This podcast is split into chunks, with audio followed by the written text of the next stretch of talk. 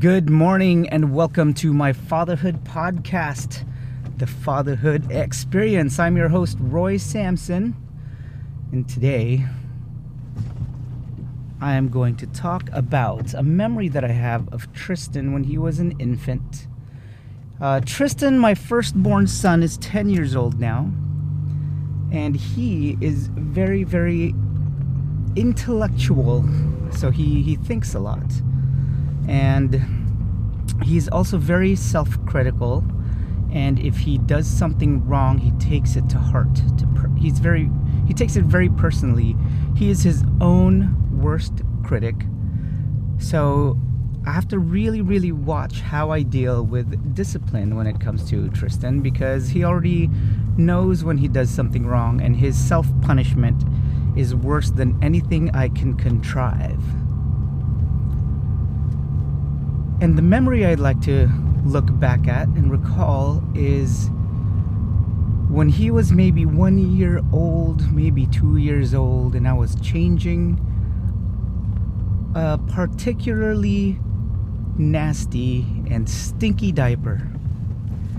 And it was one of those diapers where you open it and you unleash the kraken, and you cannot help but gag at the emanation that comes out of the diaper. and the look on his face when he saw the effect that his poop had on my on my face was just this look of remorse, of sorrow, and that he had done something horribly wrong and it really touched my heart because he valued my love for him and he really really felt bad that you know he can't help what just happened. He can't help the fact that his poop stinks and he can't help the fact that he can't change his own diapers. I have to change his diapers for him he can't change any of that. There's nothing he can do. As hard as he tried, he can't. He wasn't potty trained yet, so he couldn't relieve me of that burden. Now, not long after that, I might have even been the same day, it just struck me that as a Catholic Christian, we have the sacrament of confession and it gets frustrating to keep confessing the same sins over and over again. And outside, if you're not Catholic, outside the Catholic faith, we struggle with the same thing. We keep making the same mistakes. People around us keep making the same mistakes to the point where comedians make jokes about their spouses and how they always do this or how they always nag me for that and it's because we are people who have certain strengths and we have certain weaknesses and those weaknesses are there and they're very very difficult. And even if we get over a weakness there's going to be remnants of that weakness that look like that. And for myself as somebody who's trying to get better trying to lessen my sins or to try and gain control of my sins and endure temptation. At that moment, I really connected with my son.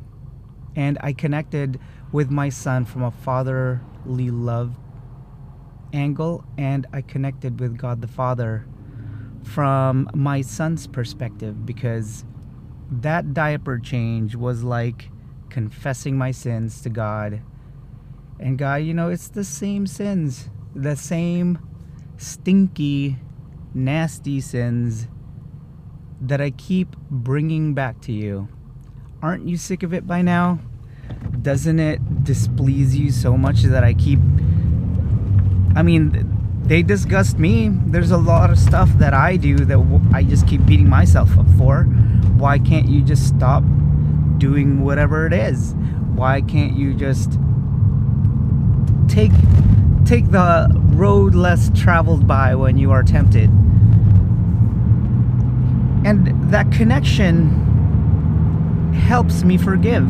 It helps me forgive myself and it helps me forgive my son for things that annoy the poop out of me that he does. And there are lots of times where I look at him and it's very difficult to get mad, even though he infuriates me, because I know where he gets those traits and characteristics from. Half of the annoying things he does, he got from me. The curiosity, the persistence, the smart wit, the wit that you're trying to be serious and he can't help but poke and make a joke out of something. He got those things from me. And so it's very difficult for me to be too mad from him, especially knowing that I have this connection. And it makes it a little bit easier to forgive. Forgive us our sins as we forgive those who trespass against us. It makes it a little bit easier to forgive because from a perspective, we don't know what people are struggling through. And if they make us mad or frustrate us with something that they are already self punishing themselves for, or, oh, I knew I shouldn't have done that. Oh, I just made Roy mad because oh, I shouldn't have said that. I, I can tell I hurt his feelings. We don't know. We don't know if people are going through that after they had just gotten us mad. It's easy for us to just react to that initial emotional trigger that makes us mad. But we don't know. They, they honestly might be trying to change. And uh, there is my very poopy insight for today. I have very many, many more poopy insights. But uh, I'd like to keep this one short as it is almost Thanksgiving, and I might just record the next one later on today. Thank you for joining me and sharing in my memories of my fatherhood experience.